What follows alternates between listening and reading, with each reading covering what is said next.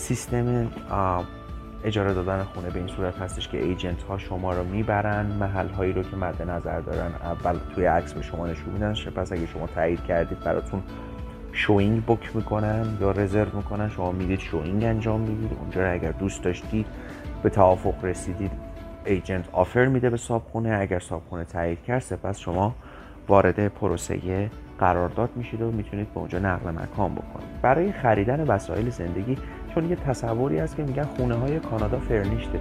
فرنیش بودن فقط و فقط به منزله حضور یخچال و فریزر ماشین ظرفشویی ماشین لباسشویی و ماشین خوشکن هستش.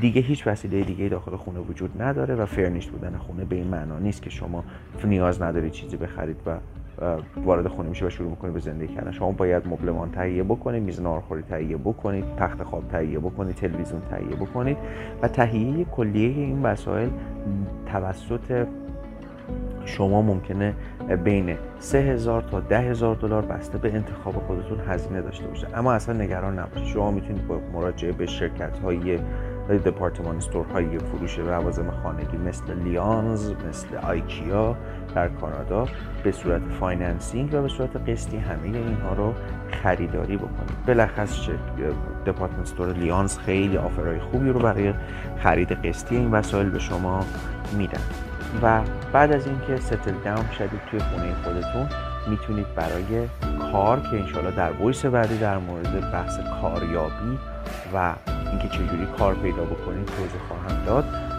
وارد بازار کار بشید و به زندگی عادی خودتون بپردازید.